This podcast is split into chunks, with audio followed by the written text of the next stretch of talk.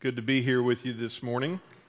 If you will go ahead and open your Bibles to the book of Genesis, chapter 4, we'll be there in just a moment. Oklahoma, Indian Territory, right? Uh, to one of my friends from England, it sounded like such an adventure to come to Oklahoma. Native Americans, teepees, buffaloes, cowboys, uh, the Wild West. I mean, who wouldn't want that, right? Well, the reality is, all too well known to you, it's, uh, it's quite different than that, right? Um, Oklahoma is a land of adventure, but not that one. Uh, it's more of an adventure in reality, right? Uh, there's those Wild West days are long gone, and we've turned into one of those flyover states, or perhaps maybe a, a drive-through state. Um, really, all you have to do is ask somebody from Texas, and they'll tell you how exciting Oklahoma is, right? So, but my friend Andrew, he, he didn't know that, uh, or at least he had a hope of a glimpse of, of the, the, the, the past. And so the harsh reality of normal life in the United States uh, set in on him once he was here. Uh, it was much like the rest of the U.S., uh, but without the big cities and the entertainment opportunities that come in those big cities. Uh, it was not what he had hoped for, right? Well, we'll find something similar in the book of Genesis, chapter 4. That something is going to be not as it was hoped for. So, over the last few weeks, we've been uh, talking about Adam and Eve and uh, how they bought into the deception of the serpent, thinking that there was a way of life that was better than what was offered by the Lord, yet it turned out not to be so, right? It turned out to not be what they had hoped it would be.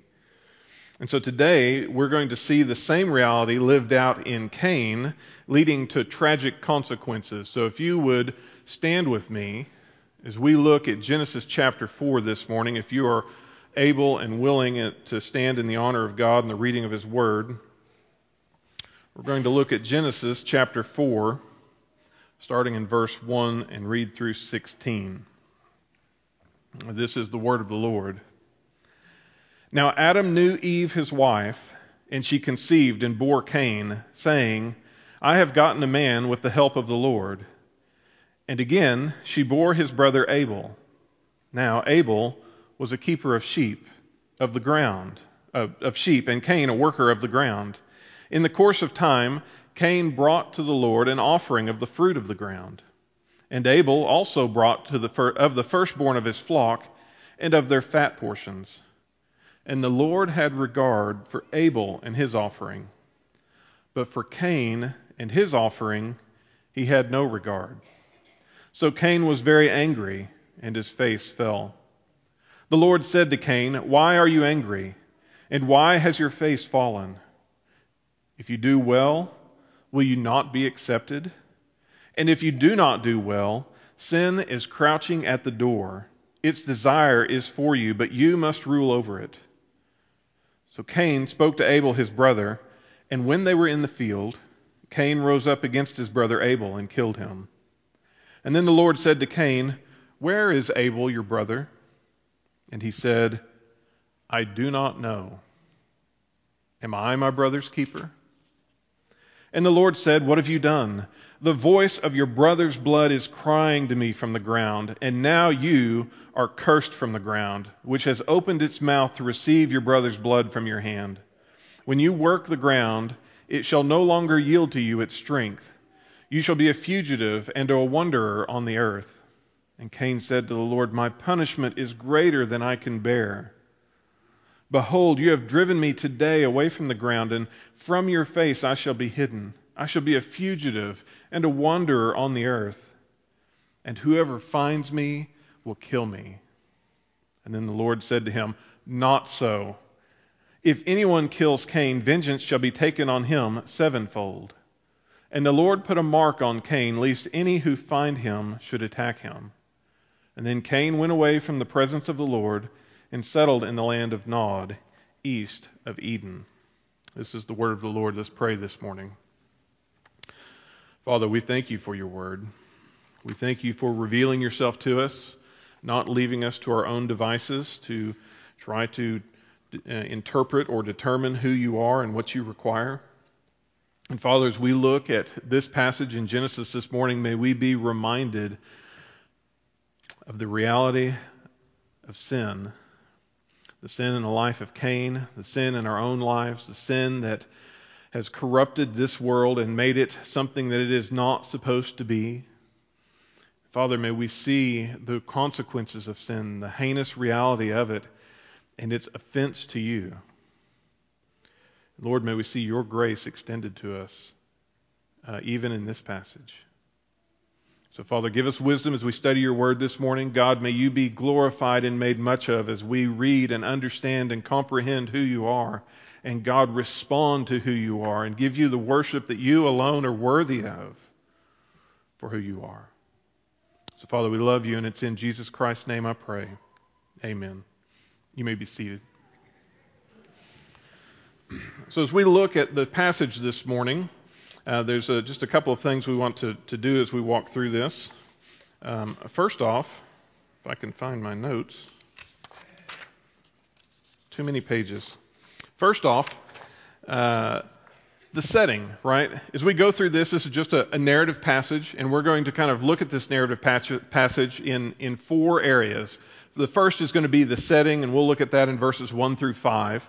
The second is the warning in verses 6 and 7. The third is Cain's response to God. And we'll look at 8 through 10. It, it actually encompasses a little more than that. Uh, but then in the, the, the fourth and final thing we'll look at is God's response in verses 11 through 16. So that's kind of a map of what we're going to do this morning. And so let's go ahead and start with just what is the, the setting here of our story? Well, ultimately, the setting of the story is, is worship in, a, in an interesting way, right? Um, this is what brings about all of the, the issues with um, Cain's sin. And so let's just kind of jump in here and, and think about this. So let's start off with Eve. As we look at the, the very first verse here, now Adam knew Eve his wife, and she conceived and bore Cain, saying, I have gotten a man with the help of the Lord. So think about this. This is the first child ever born that we know of, right? The best we can tell. Never in the history of human race has there ever been a birth. So we can understand Eve's excitement in the fact that she has gotten a man, right? Uh, this is really interesting language, and there's all kinds of things to talk about there. But, but she's gotten a man, right? She's had a child. She's had that child with the help of the Lord, and she's excited about it. Well, parents, you can, you can remember back to the first time you saw your son or daughter, right? Uh, I, I, remember uh, Harris Methodist, Harris Methodist Hospital in uh, Fort Worth when, when Rachel was born, and, and just that first time you get to meet your child, and oh, it's just a fun time, and it? It's just joyous. And so here's Eve, and she's in this joyous moment, excited that here is my son. I mean, think about the months or, or perhaps even the years of expectation that have coincided with the happy occasion, right? And now then, think about when, when we're talking about Adam and Eve and the predicament that they are in with the fall, as we've talked about, talked about the last couple of weeks, and, and the fact that they've been sent out of the Garden of Eden. Their relationship with God has been broken by their own disobedient sin, right? the ground has been cursed, there would be pain in childbearing, death has entered the world, and things were not the way they were supposed to be. And yet there was hope. Remember, Mike talked about this last week. Do you remember last week's sermon in Genesis 3:15, where, where the, in the curse of the serpent, and it says this: "I will put enmity between you and the woman, and between the offspring and your offspring and her offspring. He shall bruise your head, and you shall bruise his heel. The offspring or seed of the woman would bruise the head of the serpent. In fact, he would crush it, right? And so now the woman has a seed. And do you see some extra excitement here? Not only is this excitement and joy over the birth of a son, but it's excitement and joy over the birth of a seed. And could it be that he is the seed? Could he be the one?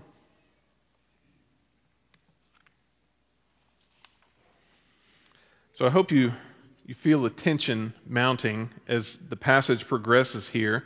Eve has gotten a man. She's gotten a man with the help of the Lord.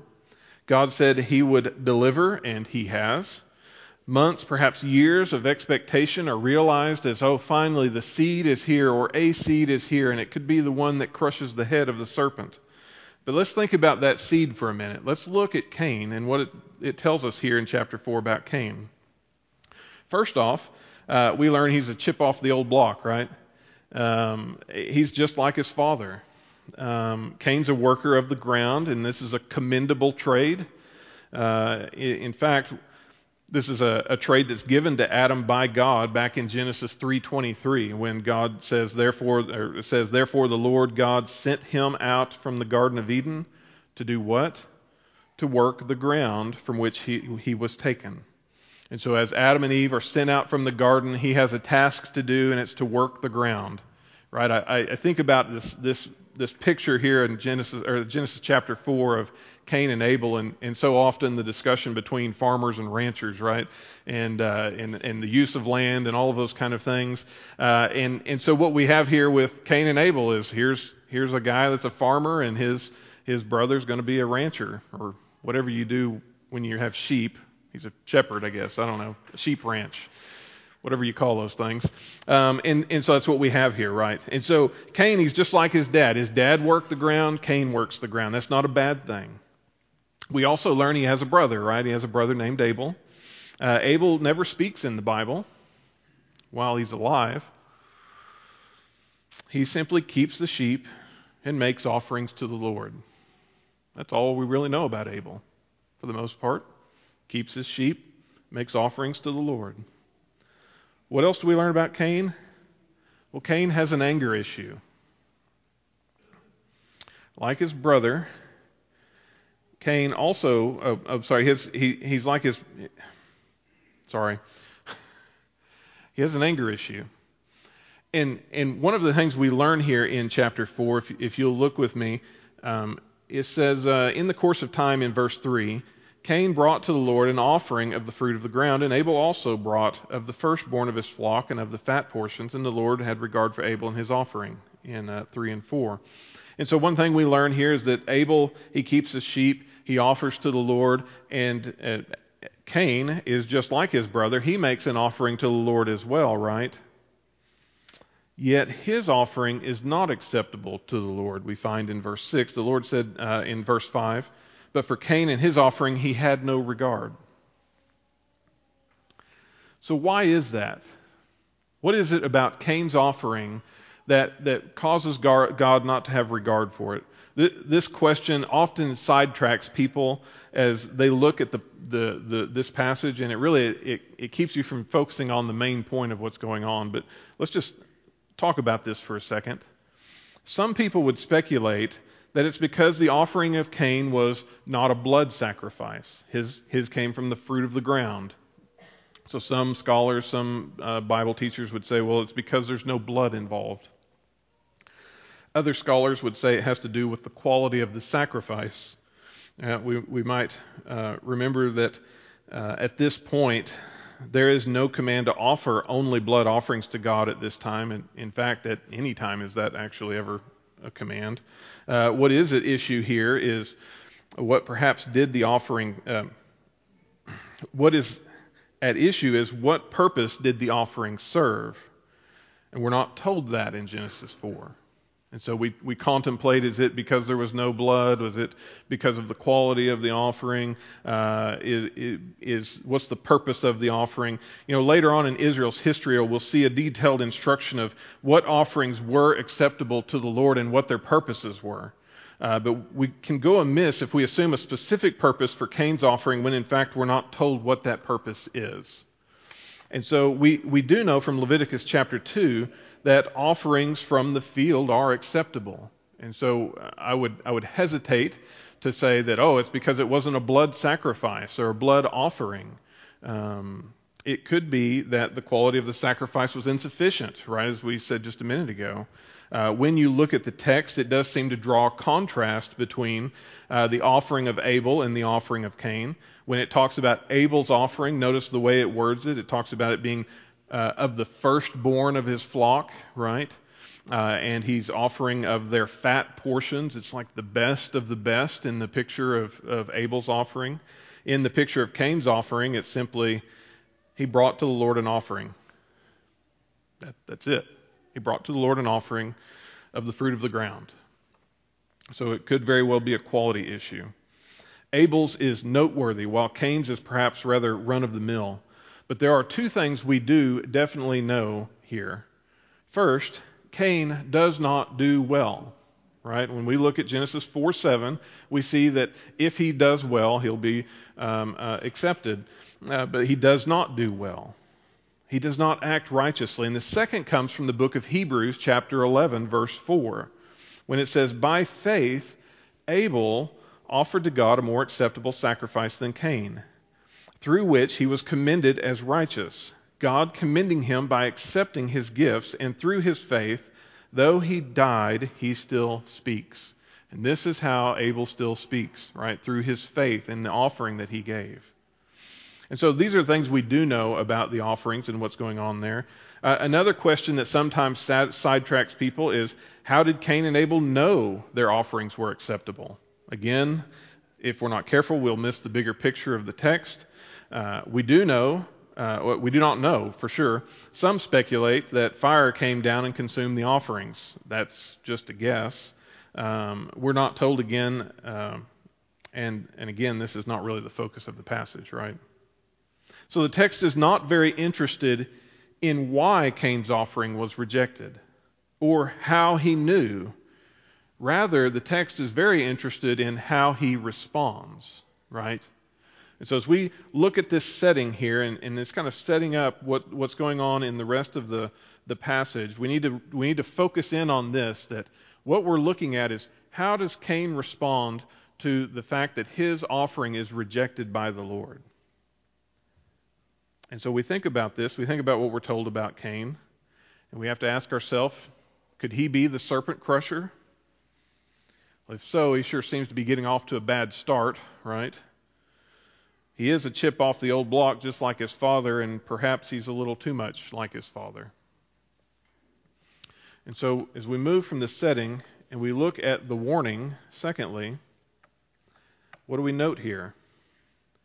One of the things we note is as Cain's offering is rejected, God shows him some fatherly love.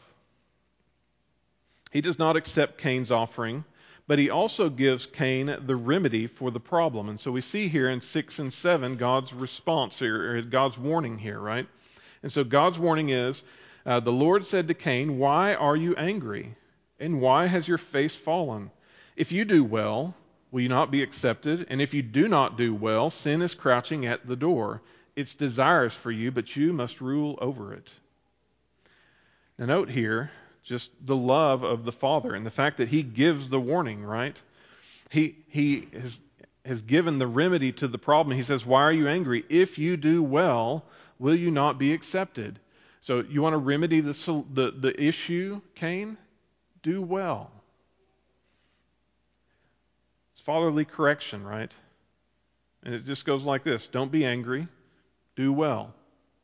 It's that simple. You've ever tried to discipline your kids, right? And, and you're just like, just act right, be nice, do well, and, and don't get angry about it, and everything's going to be fine.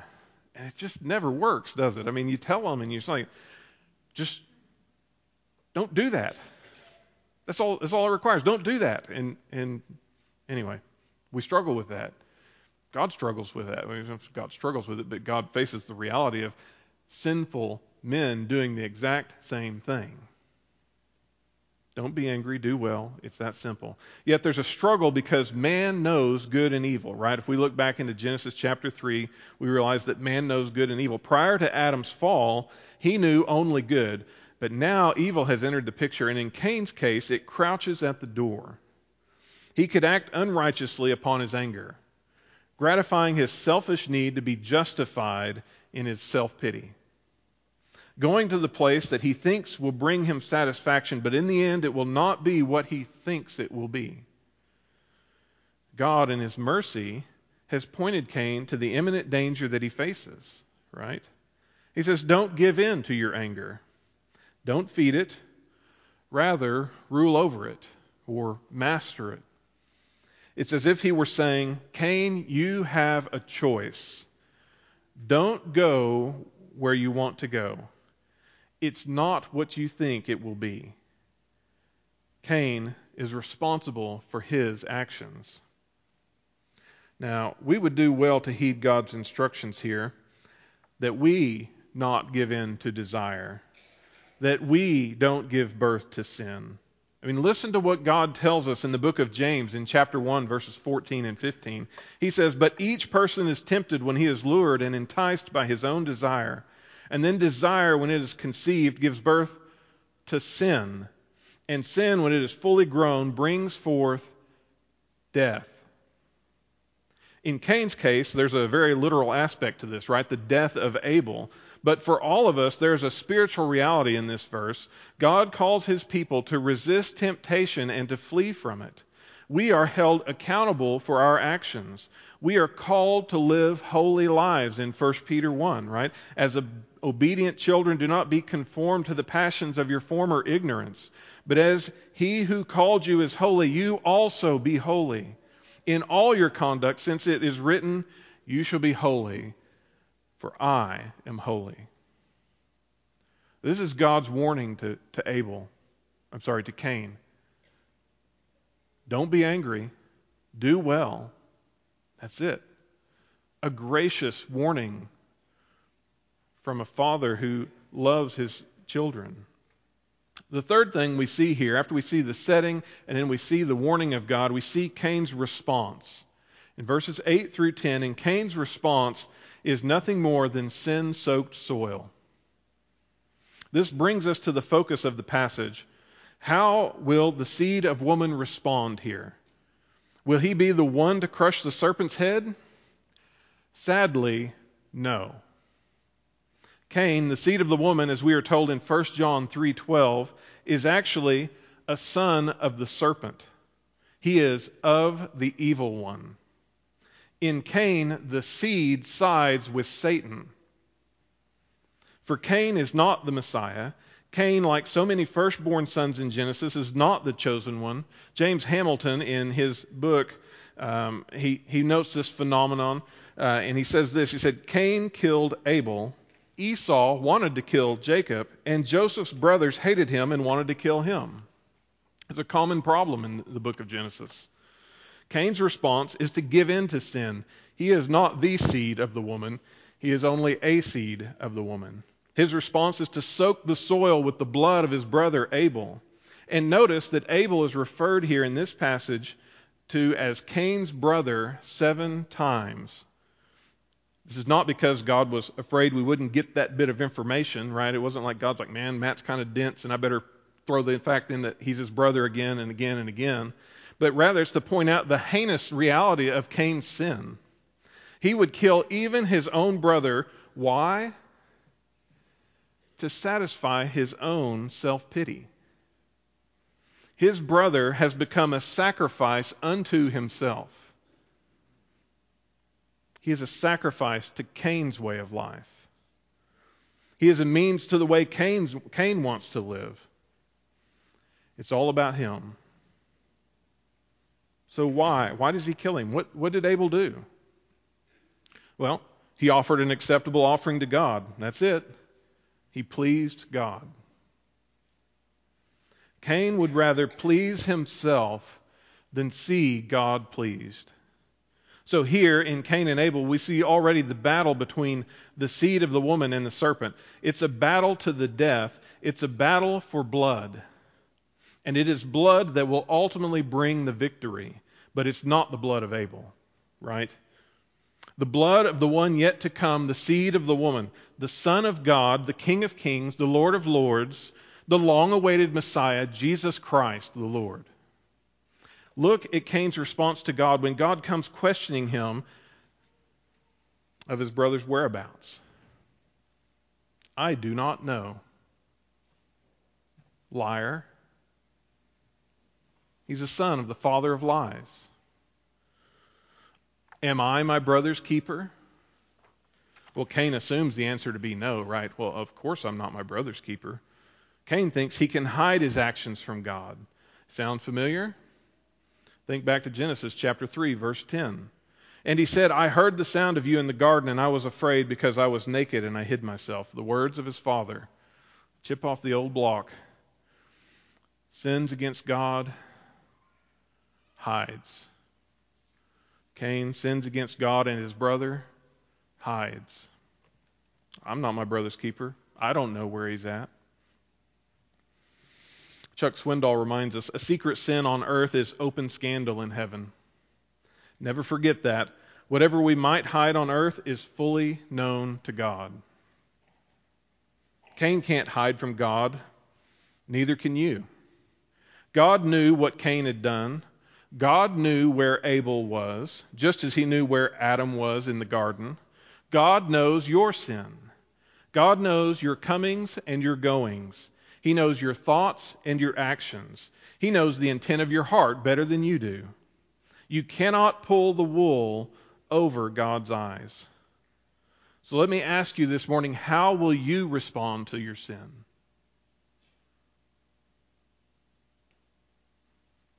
Here's an important thing to think about as we continue on in Cain's response Cain was, in fact, his brother's keeper.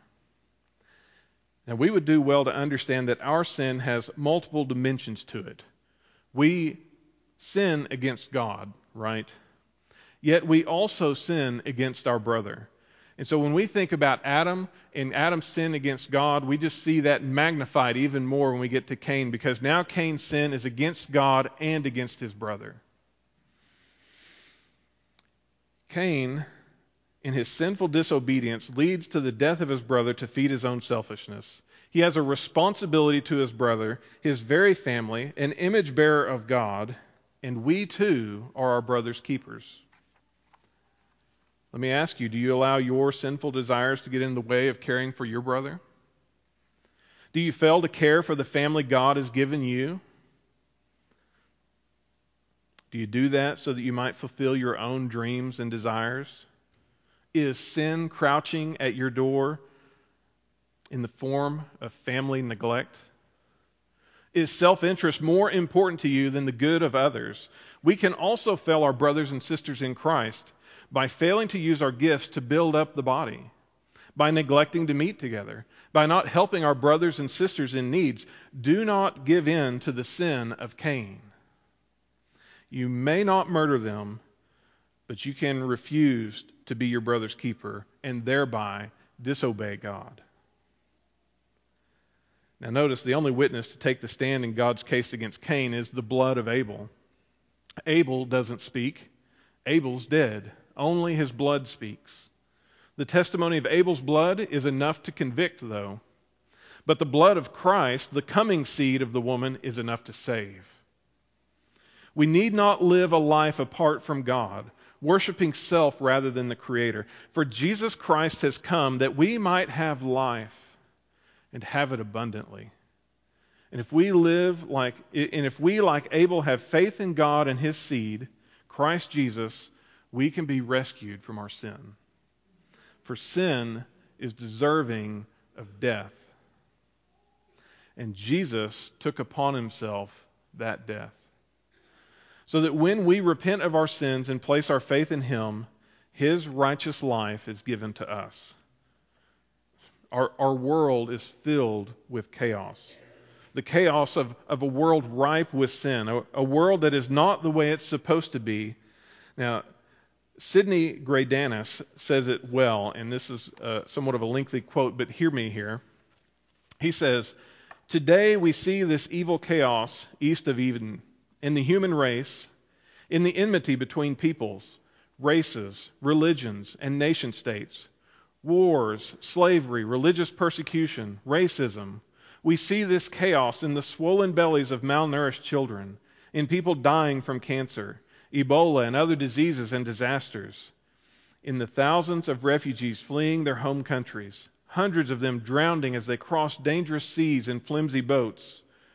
We see this chaos in the violence perpetrated by drug cartels, in the senseless murder in our inner cities, in the rape of women and children, and in the spread of terror organizations whose goal is to destroy people, nations, and cultural, cultural treasures. It's not the way it's supposed to be. But there is a Savior in Christ that will restore order. So Cain's response is to side with Satan. But the next thing we see is God's response. We look in verses 11 through 16. Um, we see some of Cain's response continued, and, and, we'll address that here in just a second, and then we'll we move into to what God has to say. So, as, as we talked about earlier, Cain's response is lying and a rejection of responsibility, right? He says, I don't know where my brother is. I'm not my brother's keeper, is what he implies in the question. And God says, You know where your brother is, and you are your brother's keeper. And so, what's God's response to Cain's lying and rejection? Well, it's a curse upon Cain, right?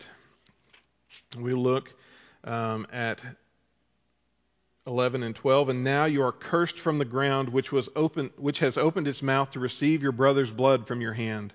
When you work the ground, it shall no longer yield to you its strength. You shall be a fugitive and a wanderer on earth. And so Cain chooses. Sin's crouching at his door. Cain sides with sin. The seed sides with Satan in sin soaked soil. In chapter 3, it was the serpent in the ground which was cursed. Now, here, the curse is spoken to a man, we are told by one commentator. And if we look at verses 13 and 14, I just want you to note something about Cain's continued response in the midst of God's response. He says here in 13 and 14, he says, Cain said to the Lord, My punishment is greater than I can bear. What does that communicate to you? Repentant heart of the loss of a brother? Sickened by your own choices? No. Repentance doesn't seem to be his focus, only his punishment and his and its felt injustice, right? And so Cain complains that God is un, unjust or whatever the word would be, unjust in his punishment for his sin. And I, and I want you to, to note this, this part here especially. As we think about the reality of Cain's response is to side with Satan, and God's response is to curse him but to curse him graciously. Do you, do you see that here? My sin is, and my punishment is greater than I can bear in 13. 14, uh, Cain goes on to say, Behold, you have driven me today away from the ground, and from your face I shall be hidden. I shall be a fugitive and a wonder in the earth, and whoever finds me will kill me. Oh, woe is me, is kind of the, the implication of what Cain is saying. And God says uh, two things to him here. He says, Then the Lord said to him, Not so. Stop feeling sorry for yourself, Cain. The, the punishment is not too great, not too severe, and what you say to, will come to pass will not, in fact, come to pass. Because God is sovereign in control of all things. God knows what will happen and who will do what. And so he says that is not so. Stop feeling sorry for yourself, Cain. But the second thing he says here if anyone kills Cain, vengeance shall be taken on him sevenfold. And the Lord put a mark on Cain, lest any who found him should attack him. In a very interesting way, we see the grace and mercy of God extended to Cain, the murderer of Abel. He complains about the, the, the, the weight of his sentence, and God says, I'll protect you. I'll place a mark upon you that will mark you for life, that will mark you as someone who is not to be killed. Do you see the grace of God extended to a murderer?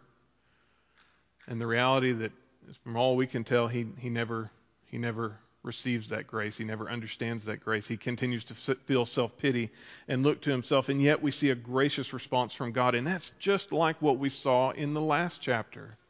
When Adam and Eve eat of the fruit of the, the, the tree that they're not to, And what is God's response? Well, there's, there's a curse upon the serpent, right? And there's, there's pain in childbearing, and there's a curse upon the land. And then there's hope in 315 of the seed of the woman that will come and crush the head of the serpent. Grace. And so, even here in the story of Cain, we see God judging the sin of Cain and showing grace at the same time. Think, in fact, think about the similarities between Genesis chapter 3 and chapter 4. Uh, they both deal with fruit, right? We're talking about the fruit of the tree or the fruit of the ground. They both have to do about knowing, uh, knowing good and evil in Genesis chapter 3, or knowing the whereabouts of Abel in chapter 4. They, they both have to do with evasion, right? Remember Adam, he says, Oh, the woman you gave to me, which is really almost an accusation against God himself, right? Not even the woman. I'm going to blame the woman, but God, you gave her to me. And, and we see the similar thing here in 4. What's the evasion? Am I my brother's keeper? I don't know where he's at. The ground is important in both of these stories, right? In, it's in, in uh, chapter 3, the ground will produce. In, in pain shall you eat of it, right? And there will be thorns and thistles in the ground. And now the ground itself is cursed. Or I'm sorry, Cain himself is cursed, and the ground will no longer yield its strength or its crops, its produce to him. Think about the grace of God in, in providing skins and coverings for Adam and Eve as they are hiding in their, because they're ashamed of their nakedness. And in chapter 4, there's the, the, in the curse of Cain, there's the mark placed on him that is um, a, a, a sign of God's grace. There's curses involved, right? The curses in chapter 3 of the serpent in the ground, curse of Cain in chapter 4. And then everything happens east of Eden, or ends up east of Eden, right? Adam's driven out, and, and it seems to be he's driven out of the gate east on the east side of Eden. And then here in uh, chapter 4, verse 16, we read that then Cain went away from the presence of the Lord and settled in the land of Nod, east of Eden. And the land of Nod happens to just be the land of wanderings, the only place it's mentioned in the Bible. So we see these similarities that, that here is a picture of our personal sin against God in Adam and Eve, and yet in chapter 4 we see that personal sin against God also influencing our reactions or our interactions with our brothers and sisters. And so sin has both a, a vertical element and a horizontal element, right? But God is responding, showing grace here, and the ultimate grace will come, in fact, when the seed of the woman does come, the long awaited Messiah, Jesus Christ. So, as we think about the sin soaked soil here and the reality that Cain, a seed of the woman, is sided with Satan, we look forward to the reality that there will be a seed. And praise God, we have the opportunity to look back and say, God provided the seed in Christ Jesus. And so there is forgiveness for our sins in Christ Jesus. We, we don't have to give in to sin, that sin can be mastered in our lives, and it can be mastered by placing our faith and trust in Christ alone for salvation. And today, if you do not know Him, you can place your faith and trust in Jesus Christ and be saved. There is hope for you. There is hope for all of us because of Jesus Christ. So we don't have to fall under the curse of uh, of sin. We don't have to give in. We don't have to follow in the in the in the, the, the footsteps of Cain. We don't have to side with Satan. For we can be found in Christ, new creations. By his work and to his praise and in his praise alone, we can be redeemed and made new for his glory and honor. And so I, I encourage you today to think about do you know the Lord?